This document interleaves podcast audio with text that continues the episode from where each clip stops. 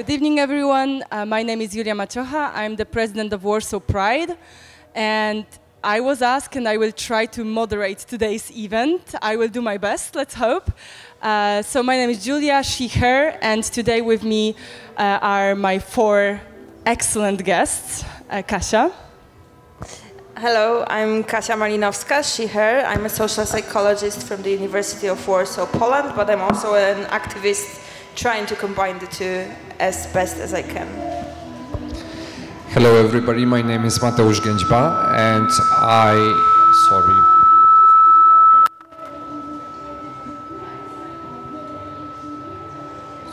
Okay, uh, I think it's working now. So, going back to the topic, my name is Mateusz uh, he, him, and I am. Uh, I am actually an LGBT activist, uh, president of the board of uh, Umbrella Association uh, of LGBT plus organizations working in Krakow and in southern Poland. Hi everyone. Oh. I'm Alicja Sienkiewicz, she, her, and I'm member of the board of Lublin Equality Association, so west side of Poland. Hi, my name is Nina Matusik. I uh, live here, but I am from Krakow.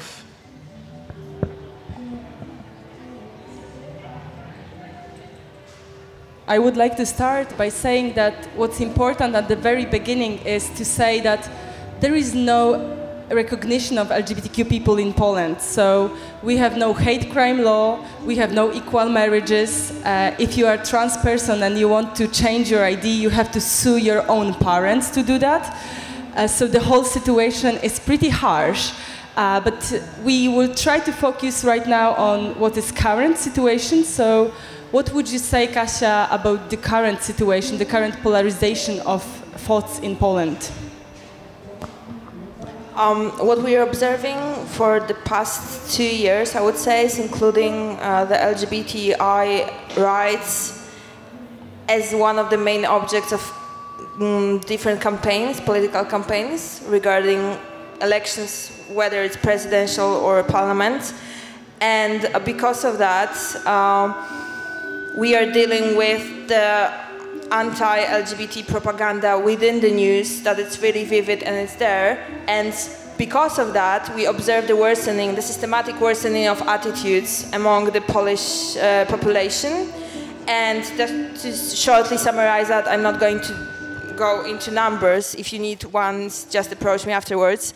Um, it is mostly like the worsening of attitudes is mostly vivid among those uh, that are older, less educated, more frequent in their religious practices, and those that are uh, supporting the um, actual ruling party, which is law and justice, and th- they are the ones that are more prone to kind of um, accept what is being given to them when it comes to the anti-LGBT propaganda in the news and in the uh, rhetoric of authorities, whether coming from the po- politic- politicians or the church. So, would you say that the religion is taking a big part of what is happening right now in Poland? I would say so. Uh, when we are looking at the actual uh, change in the attitudes, we can see that uh, those who participate more in the religious practices are mm, less reluctant to engage with LGBTI people in Poland, but also uh, the, the attitude, they are more prejudiced towards LGBTI people. And on the other hand, those who declare themselves atheists or non believers or non not engaging in the practices, uh, we can see a little but still improvement in their attitudes as kind of a, I would say, counter. It's, there is an assumption that this is the, um, because of the church being really strong anti-LGBT, if you are an anti-church person, you would probably support LGBT more, partially because uh, you are supporting the LGBTI community, but also just being against the church and that needs to be taken into account. What about the humanization of uh, LGBTQ people? Where it started, how it's uh, being proceeded in Poland? um, w- it's hard to actually pinpoint the starting point, as it usually is. But these phrases that were unacceptable in the public discourse, they are most vivid and widespread now. And when we are asking about, and this is the blatant question, um, but this is how we asked about that, uh, on which evolutionary level you perceive LGBTI people are, and um, we can see the change uh, towards perceiving LGBTI community as less human than it was before. So uh, when there were there were the actual like pictures of uh, when you see these uh, evolutionary steps, so the pictures from coming from the crouched person to the uh, Homo sapiens sapiens, they would pinpoint the point where LGBTI people are, and uh, it actually go uh, went backwards, which is which was surprising to us. But this was the representative sample of polls, uh, so the methodology was as strong that it made us really like terrified to how it's going to progress later on. Yes, so Kasia has a lot of numbers. If you're interested, you can approach her after the panel. But what we get from abroad is um, like the most um, interesting um, point right now is LGBTQ free zones, um, which were introduced in Poland a few months ago. So I will ask Maciej, what actually is an LGBTQ free zone in Poland? Well, we are technically talking about the resolutions, resolutions taken by the councils of the local communities. In Poland, uh, we've got, I would say, three levels of the local governments There are communities, counties, and regions. And each of them has a council. So this council can vote resolutions, right? That's nothing, un, uh, let's say, unbelievable. It works in very similar way in many different countries. So uh, these councils started to vote resolutions according to which the territory of a county, region, or community is a zone free from, and here we go, LGBT ideology, right? Which is, you know, very surprising. So, what exactly LGBT ideology is? the funny thing is that mm, let's say predominant majority of the deputies who voted these resolutions they have absolutely no idea right this is a bit scary well not a bit this is simply scary uh, what is actually also important is that from constitutional point of view and from uh, the point of view of european law this is absolutely not acceptable. These resolutions are unconstitutional and these resolutions breach the treaties uh, which established European Union. So let's say logically we can say so why don't you challenge them? Why don't you go to the courts, right? And the problem is that of course we try, we keep trying to go to the courts, but in the courts uh, let's say, a legal issue appears. What is this issue? Uh, let's say a natural way to go is to go to so-called administrative court, right? So the court which is controlling the public administration. And many, not all, but many courts say something like this. Okay, as you see, we are administrative courts. So give us administrative case. What are you talking about? Ideology? Ideology, it's not administration, right? And under, uh, let's say, the grounds that this has nothing in common with administration, they reject such resolution, uh, such challenges, right? But uh, it's not the case in every single court. Uh, happily, we managed to get some cases to the administrative courts which reject, which actually cancelled these resolutions. But the courts work in, let's say, two levels. So there is also Supreme Court of Administration, which is supposed to decide if such a resolution can be cancelled or not, and we are still waiting for the Supreme Court of Administration to decide in such a case. Okay, but what's the actual legal consequences of such a zone. You know, uh, if you think about it, for uh, let's say in short term, there are no legal consequences, right? Because uh, it's a simple declaration, right? But you have to ask yourself, so what for was that voted if there are no consequences, right? They are wasting their own time, right? The answer is no, they are not wasting their own time. Declarations issued by such councils have really important, uh, let's say, consequences. For example, for all organizations working in the region or working in a county. Why? Because you know that, for example, as a small association in the village ABC, you will not apply for public funding, right? Because they say, we don't support this type of activity, dot, right? So that's why you can see that certain organizations or certain people start to be excluded, even if not legally, they start to be excluded by the way of facts, which is even worse. So Alicia is from Lublin. She's living in one of the LGBT-free zones. Uh, okay, we see that the legal consequences are not easy to pinpoint, but maybe social consequences are easier to explain. Um, it's the same problem because we can't really measure the impact of them um, because these resolutions have not yet brought um, concrete results in everyday life. They just saying in themselves, we don't want you, we don't want you to live in our region, in our country. And, um, but people felt the certain freedom to use violence um, to LGBTI people. So um, that's, that's the worst thing, I, I, I think. And um, in Poland, we, we don't have a law um, in hate crime in LGBTI rights. So that's the that that's the, the next level of, it.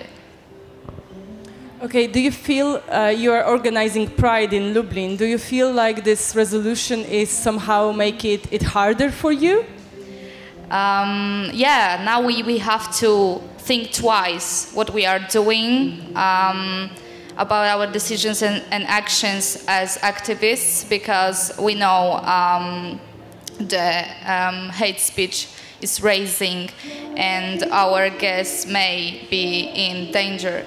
So um, that's the, the most um, visible impact. Okay.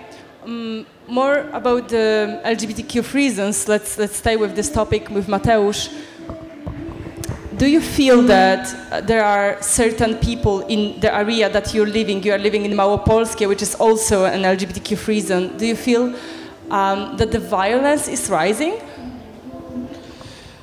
Well, I am sad to say yes. Actually, you know what? Um, we just talked about some time ago. Um, uh, well, the, the purpose of my organization was to run uh, LGBT community center in Krakow so many people show up and so many people participate in the events which we organize. And actually, let's say originally our vision was to integrate the community, to make fun, to make cultural things, to make educational things, and so on and so forth. And actually, now we see that, okay, education, culture, it's still very important, but there are people who are coming and who are actually clearly. Uh, victims of the violence, right? The violence, which is on many different uh, uh, levels. Uh, the, the, the worst case, which actually we personally had to deal with, was the case of a person living in a very small village who had a conflict with, with the neighbors, right? Originally, this conflict had absolutely nothing in common with sexual orientation. It was just the conflict of, let's say, the borders of properties, right? This person won, uh, let's say, the case, and then the neighbors uh, got to know that this person uh, was gay. So imagine they started to use that as an excuse for really mass aggression towards this person, right?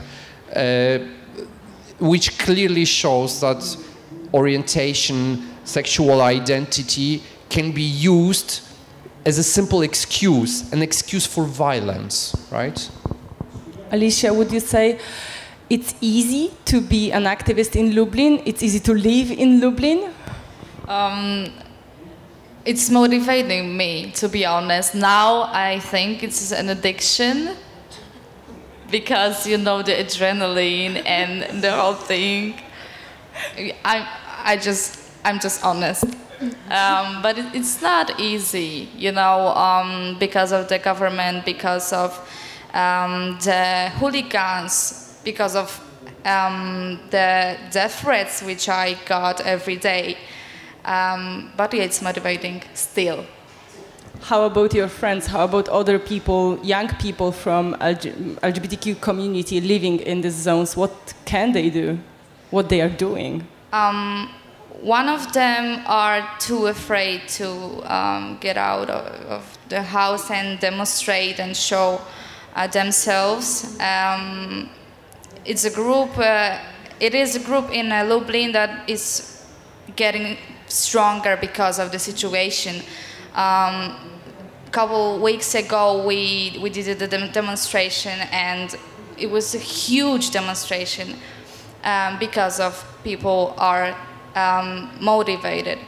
Um, but there are some people who just wants to move um, from the lgbt free zone um, to just be free and feel um, comfortable so, from my team, for the last four years, 16 people left the country to live somewhere else because they couldn't stand the situation that is right now in Poland.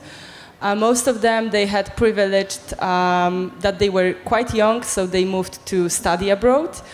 Uh, but we have Nina here today that left uh, country a few years ago. So, what's your story, Nina? Why you left? Well, um, it wasn't the main reason. My sexual orientation wasn't the main reason why I left Poland, actually. Uh, but I have been considering for a while to come back, uh, maybe a couple of years ago.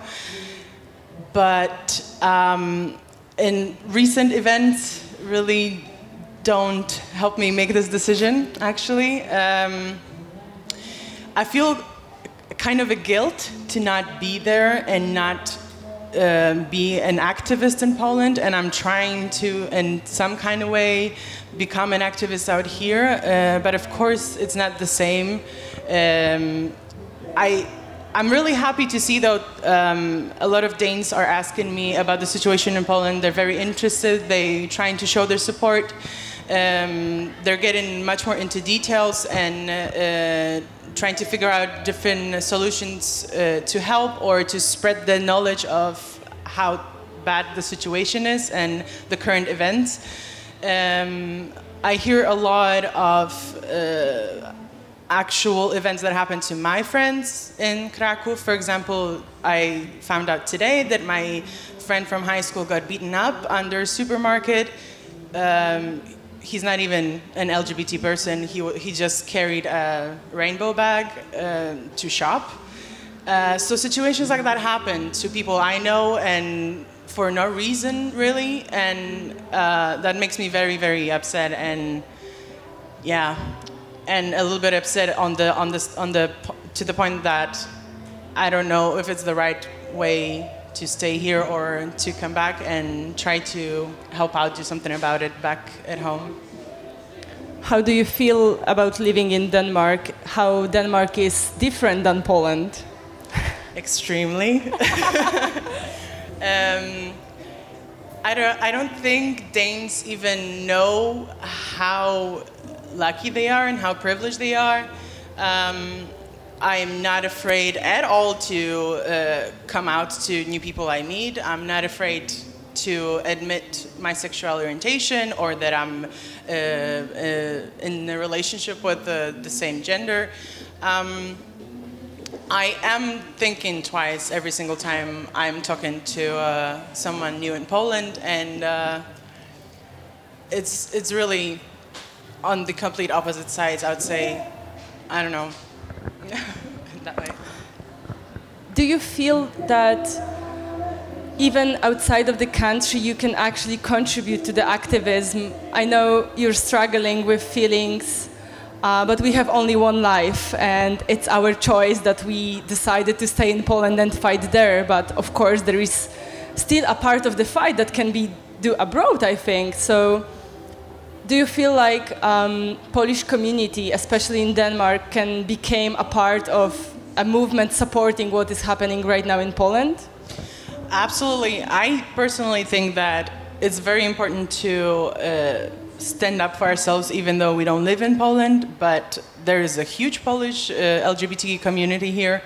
Um, and uh, each time there is a big event uh, happening in Poland, uh, there are protests under Polish embassy. And I feel like we have the possibility to make it even more visi- visible and also involve maybe Danes or people uh, who are interested in helping out and spreading the awareness and doing something good for Polish community here and of course in Poland. Great. And Alicia and um, Mateusz, if you would have to say, what's what's the most, in your opinion, important factor that is pushing back our society, our rights in Poland right now? That we are not even surprised. We, we got used to it so much that it's terrifying. Mateusz? I think the fear, because um, you know what? Uh, this is not just a Polish case. This is the case of many different countries. Many people who are in charge or who want to be in charge, they use fear as some sort of fuel, right? They create an enemy, and this enemy, first of all, has to be comfortable. What does this mean? First of all, has to be unknown enough. Second of all, has to be weak enough. And third of all, has to be persistent enough. What does this mean? This enemy cannot stop existing because if it stop existing, then the defender starts to be useless, right? So I think this is the reason, the fear, which is, to be honest with you, in most of the cases artificial. And this is very important be- before LGBTQ people became the first enemy in our country, there were refugees. But they, they are not ticking the points that uh, Mateusz actually made a few seconds ago. So we actually didn't have any refugees in Poland. And people start to see that we have no refugees in Poland. Uh, so they had to search for another enemy. Kasia, do you have an opinion? What's the worst thing for us right now? I would say, um, repeating after my colleagues, um, dehumanization language, dehumanizing language that is used, ideology, not people, being hard to capture, and you know, operating on fear. But also the fact that we are saying, uh, I was asked, approached by some um, friends activists from other countries after recent events in, in, in, in Poland, and they were like, "Hey, are you okay?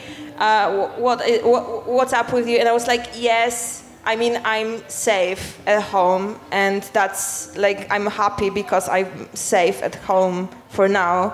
So uh, we are getting used to the fact that we are, we are being offended, that we are be, being beaten, that we need to take precautions all the time. And I think the, the, the problem is that when authorities and people that are admired by, the, by a lot of people are at ease with using language like we are the ra- rainbow plague we are the ideology, we are not people, we are ideology, and you know, treating us as a this movement, the mass, the gender conspiracy that is there. So it's yeah, I would say fear. Um, I would say dehumanization, and I would say uh, those in power using it against people that are maybe less educated and less privileged uh, to be able to uh, critically think about what they are being given uh, in the news, for example, or in the national television that is now completely anti-LGBT. Thank you, guys. So it was like a little bit of general legal situation.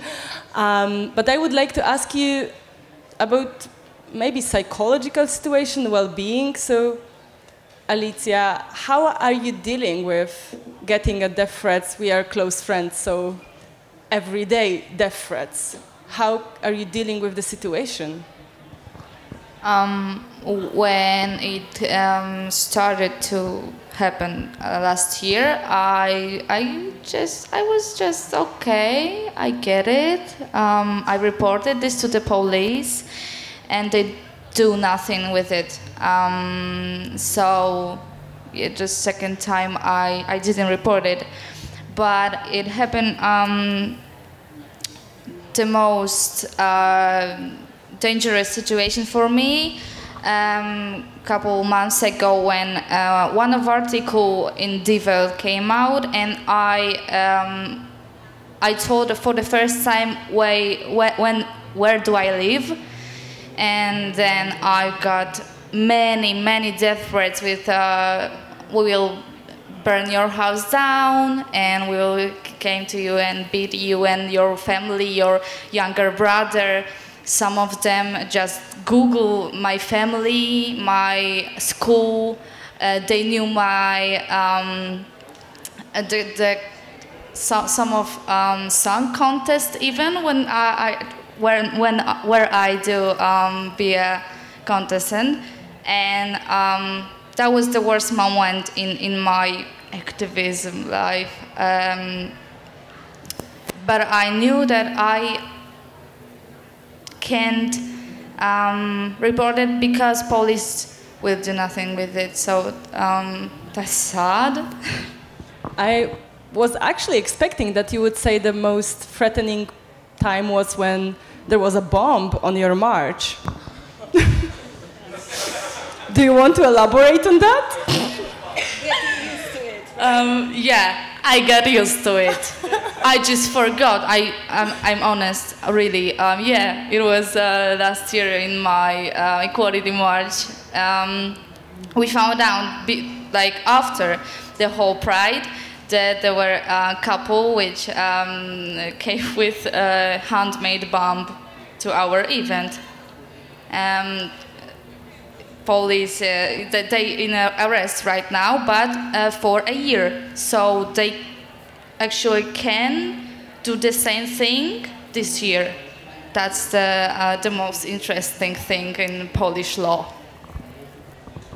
Um, Mateusz, would you like to say how are you as an activist, but also your organization, how are you dealing with hate speech, but also well-being of you as the people that are on the fr front line? Uh, you know what? Uh, first of all, I have to confess I'm not such a I'm not such a very uh, mature activist as you are, right? Because uh, nah, didn't get any. Sorry.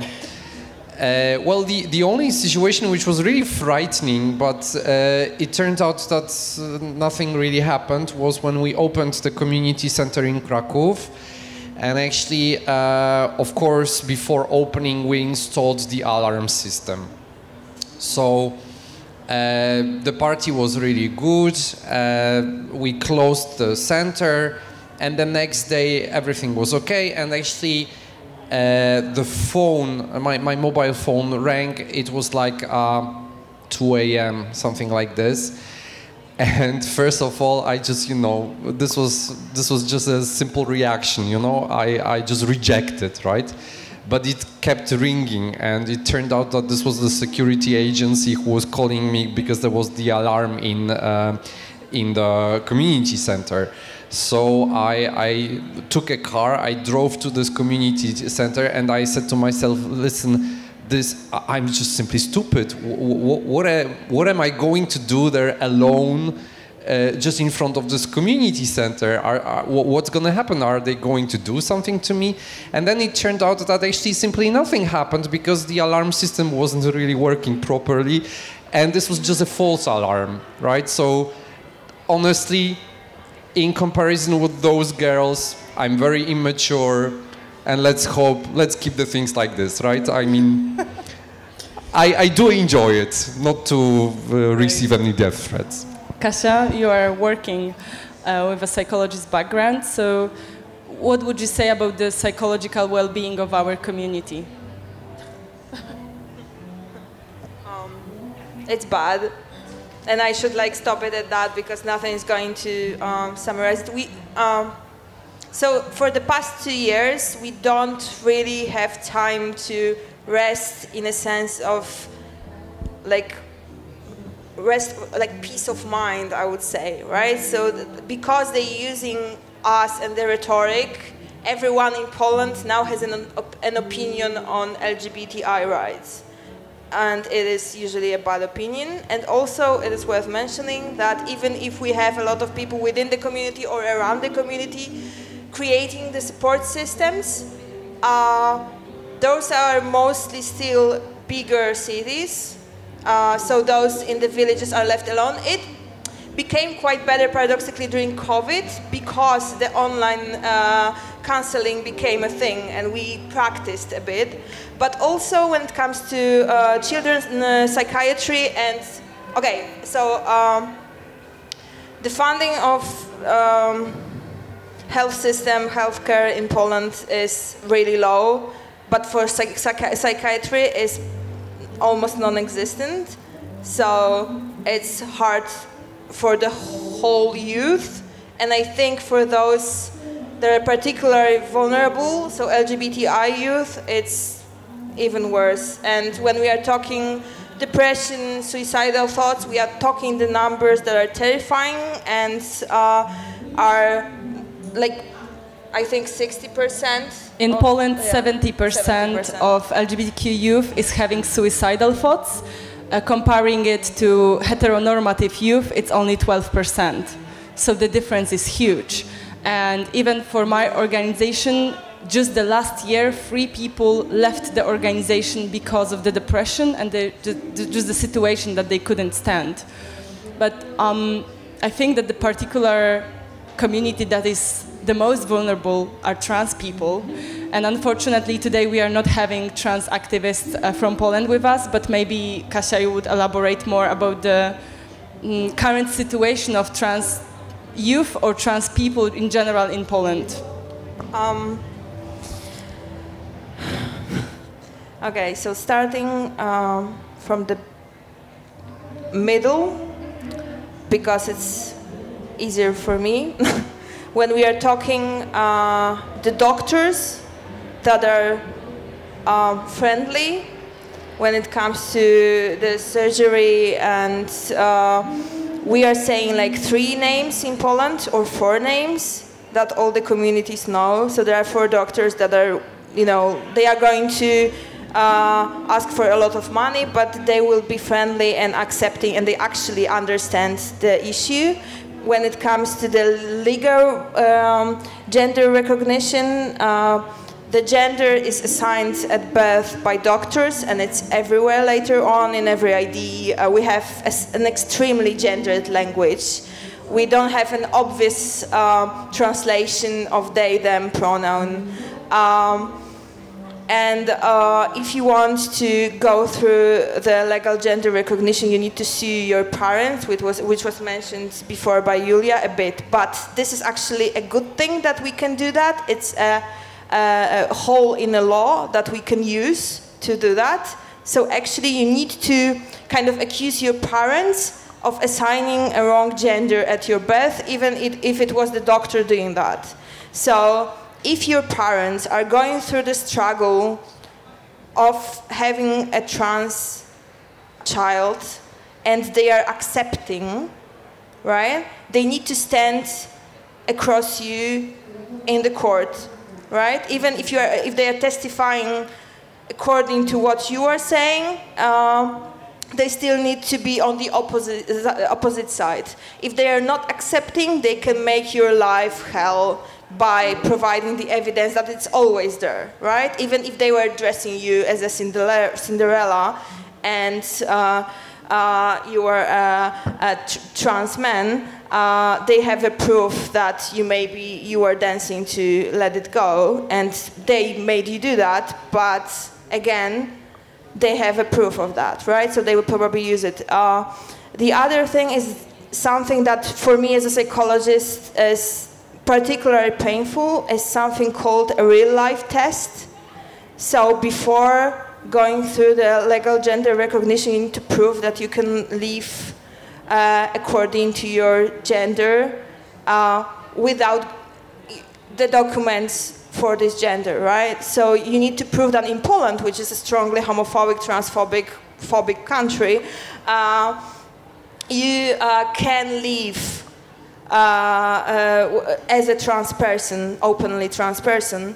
Um, and it is hard because it is painful, it is really hard to be done. And of course, I am speaking after hearing the testimonies and after uh, like having fr- trans friends that were forced to live through that. But I cannot even imagine the amount of stigma that is there. So yeah, so it's bad. This is the case that this real life test is not used in most of uh, progressing European countries anymore. And of course, by proving this real life test, you have to fill in into stereotypical gender roles, uh, which makes your life a living hell. Uh, because you are going, I don't know, even to buy an alcohol uh, to the shop, and you have to show the ID that it's not yours, it's not your picture there. Uh, so there are a lot of um, situations that are challenging, and for my friends, for example, the most painful thing is that they are afraid to vote. Uh, before, because in the voting poll, you have to show the ID uh, that is not showing you. You, you do not like, like, look like this. If you are on hormones, your voice has changed. Uh, so simply people that are working at these polls are not believing you that you are this person, so they are not letting you vote. That's why a lot of people are not even trying to do that because they are scared of the whole stigma that is happening there.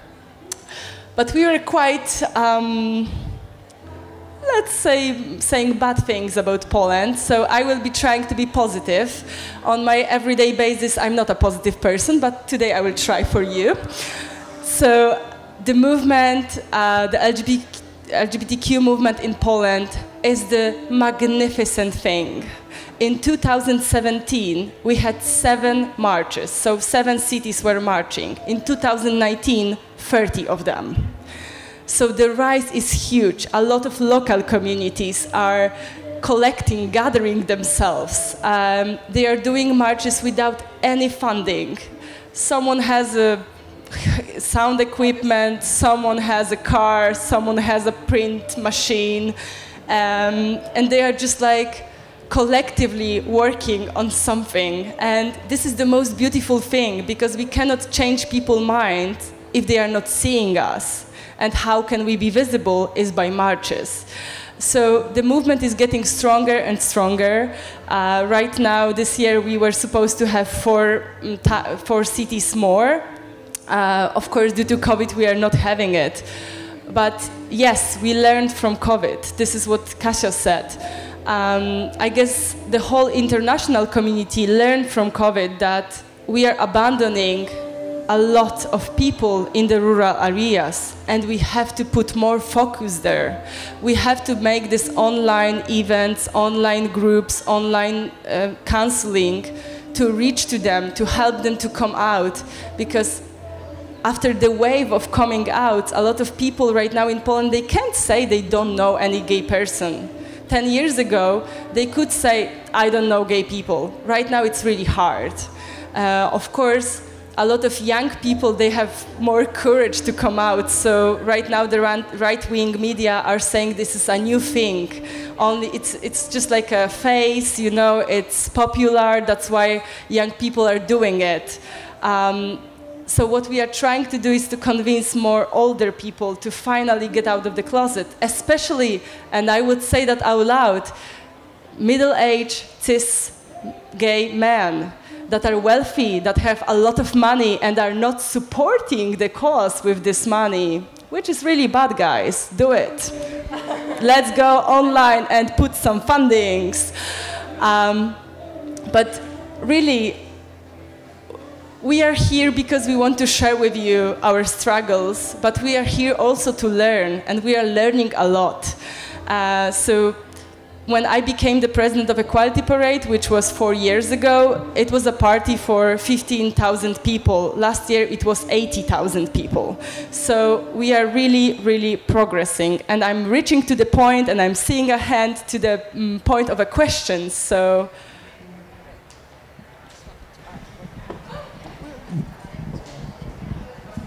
No, yeah.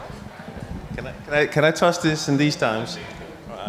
Um, a couple of years back, I met a young uh, Polish couple in Madrid, where a couple of my friends, Russian refugees, gay refugees, are living now. And uh, they were quite well educated. Well, they were in, uh, have just finished their uh, high school and were going to university from a pretty well off family. And we discussed this about uh, human rights, also gay rights in Poland. And I was pretty surprised that they said, can we please develop ourselves, find our own way, please? EU, don't fuck too or interfere too much in our society. Um, and I was surprised about that. Um, and they were aware of the challenges, but it, do you feel this that the Polish society uh, in general, or like these young couple, uh, want to have this struggle internally. So, who is supporting you in Poland? And how can we foreigners support you without a big group of Poles being said, oh no, this is like Russia interfering us, now it's EU interfering with us?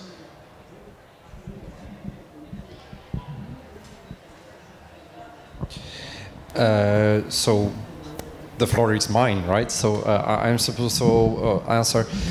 You know what? Uh, it's not easy to answer this. First of all, uh, first of all, mm, it's true. Like every single nation, every single country has to live their lives and do their homework, right? And this is something what we will not avoid and grow up, right?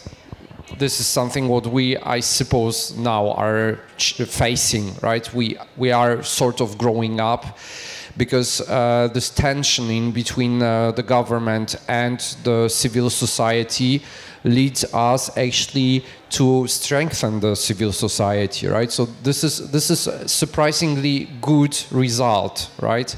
And I do hope that uh, it will, all, uh, you know, all this situation will pass, and the civil society will survive and will uh, make it better, right? Uh, so yes, how about how about the way how to help? You know, first of all, remember one thing: we are all citizens of EU, right? We all have right to ask the questions to the establishment and to the politicians who represent us in European institutions, right?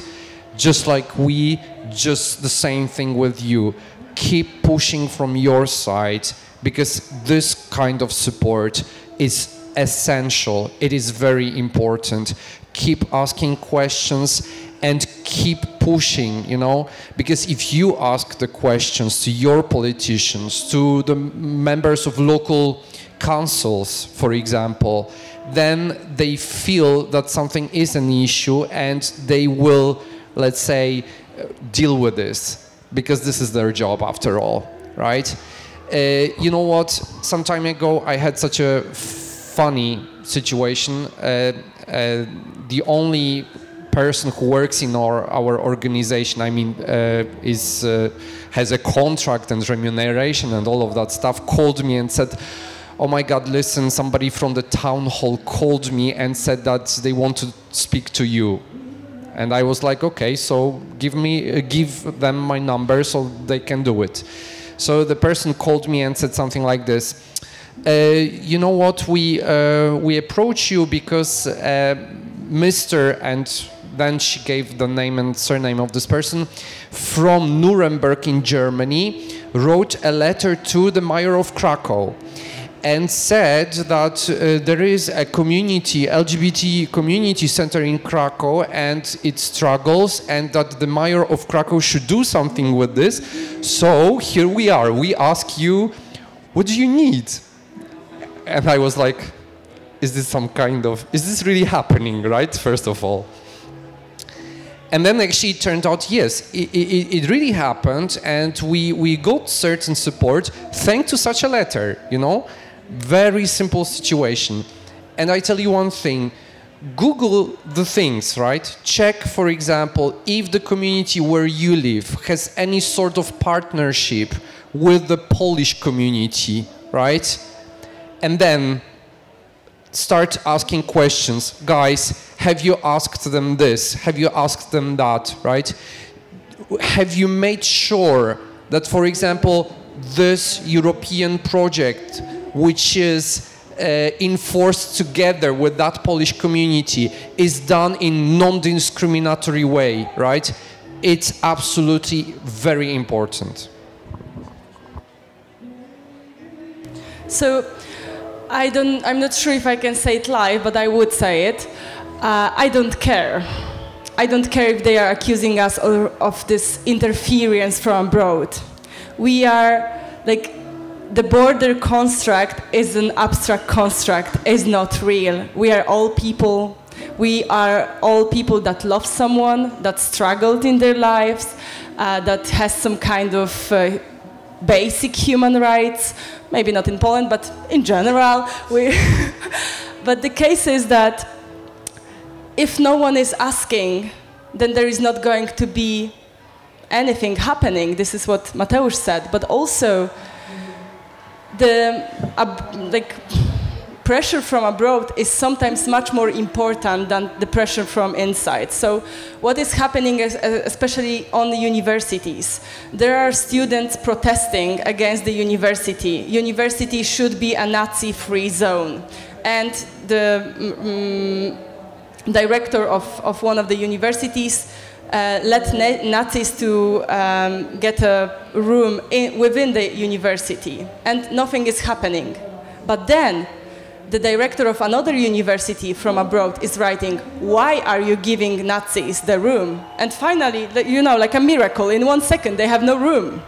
So sometimes pressure from abroad is it's sad, but it's more heard than what is happening in Poland. In Poland, we are just a bunch of queers. We doesn't matter. Uh, but if your mayor, if your ambassador, uh, if your um, scientists are asking questions, they have the authority that we don't have yet. We'll have it someday. Yeah. Yeah, I would like, um, like going back to the data, which is really raw, but it works when it comes to advocacy and litigation. Uh, like the graphs, they really work. Uh, what I would like to say is that there is one thing that works for most of the prejudice, and this is contact. And I am the last one to pushing queer people to go out of the bubbles. But if you have the strength, if you have the resources, go and talk to the people that may not be the obvious reason, uh, obvious choices for friends. And I'm not talking like strongly anti-homophobic people. I'm talking people that would, without critical approach, listen to what is said in the media and eh, grasp this idea of LGBT ideology because what we found out is that those who are living in Poland for the past two years that have some relationships with LGBTI people, there are more resistance to this anti-LGBT propaganda. Those who consider them friends are becoming more and more involved. So again, do not push yourselves, but if you can, push yourselves. Do we have any other question? Yeah. Yes, I have um, just a thought about social media and its influence on our movement, our visibility, but also um, on uh, bad ideology. And what is your impression uh, in Poland? Do you have the impression that social media has um, contributed to uh, spreading uh, hate speech against LGBTI? Um, uh, since 2017, I have been reading the, the newspapers, and my impression is that geopolitics has shifted, and uh, government from China, Russia, Turkey uh, are trying to, you know, um, um, uh, kind of a visibility against the West. And um, it seems that they are also using social media to, um, to divide our, our, our societies by uh, creating fake accounts. Uh, do, do, you have the, the impression that uh, there has been um, a fake account on social media that had spreaded hate speech in Poland? It's not only about the hate speech, but also misinformation. So, for example, like misinformation, but also leaking information. We have fake accounts. Uh, seeming like they are pro-LGBT, adding friends within the community and then gathering information. This is one thing. The other thing is the discourse that is shared. So, for example, we have one story about, oh, I know this gay man, it's usually a gay man, I know this gay man who just wants to live a normal life and he despises drug and he despises all the gender things. He just wants to, you know, pay taxes and be a good citizen. So we have we have that uh, as one of the shared discourses that is kind of repeated by a lot of accounts. So uh, apparently now all of them have a friend like that, right? But also if we are talking hate speech. Um, I think that we are all uh, getting more and more used to the fact of seeing slurs all the time and because of that nobody has the strength to react and report every single slur uh, in, in, the social media, and we don't really have the good. I mean, I, I, think many of us reported that to Facebook, and Facebook said, sorry, there is no violation. And I was like, yeah, there is, but they don't really care, so. First of all, I would say thank you for being so brave and sitting here today. It's so amazing, and I'm being so touched by all your stories. I am the spokesperson of the LGBT plus youth organization here in Denmark, and I would like to hear how uh, children and young people in Poland are feeling about all this and how they have been uh, uh, behaved at the schools and how, uh, how your organization by the youth and their children and how you support them. I'm so sorry, it's, it's me again, technology. Uh, answering your question. Uh, okay, uh, so it's like this. If we talk about the assistance to the youngsters who are under the age of 18, it's a very difficult thing and it always requires the consent of the legal guardian, so usually the parents, right? And it is very, very complicated to do anything if, uh, if the legal if the legal guardian doesn't doesn't uh, agree on it, right? So it's a big struggle, not only for us, but for any kind of organization. Also, the organizations who, for example, fight against domestic violence, right? It's, it's exactly the same issue. Uh, if we talk about the, the people who are, let's say, at the age of 18 and a bit more, uh, I can see that, first of all, they are much more active than we used to be at their age, which is really good. And uh, they ask questions. They, well, sometimes they turn violent, unfortunately, but uh, this is what the young people often do, right? But you know what? I strongly uh, admire their courage. I didn't have such a courage being at their age. And you know what? I think that if they keep doing like this, it's gonna be better eventually. I do hope so, at least. Okay, Kasia? I just want to say, uh, coming to children and uh, youth, uh, I'm working with youth and children, and when it comes, they have, uh, we don't have sex education, we have preparation to living in a family, and we're talking traditional family. Uh, no sex before marriage, no preparation towards actual like having sex. So coming like joining this part and joining the fact that we are strongly associated with pedophiles, it is really hard to do anything when it comes to educating and taking care of those within schools. Of course, we are trying to do that the best we can, and we see the movement from the youth itself, which is great. But of course, uh, it is harder when uh, it is so difficult to approach them without being accused of harassment or, you know, I don't know, like, yeah, harassment or destroying the family. So, and here it comes me. When I became the president of my uh, organization, I was 22, and the biggest threats I got wasn't from the right wing, it was from the movement itself, because I was young and they thought I know nothing. That's why I made the biggest, oh yeah, and I'm a woman, uh, but that's why I made the biggest um, pro equality event in Poland, and I'm beating myself every year. Um, young people are the power of the whole movement in Poland. As I said, you can't actually see uh, older people being that involved, but also being that supportive. What is happening right now is a lot of young people are sometimes saying, I don't care, I'm not gay, but I want to support the gay rights. Uh, so we are one of the youngest teams that are actually doing equality parades of the Pride um, in the whole, whole world because uh, last year, 90% um, of my team was 19 or younger. So uh, there is a huge movement out of young people. They are great. I love them. Saying hi to my team.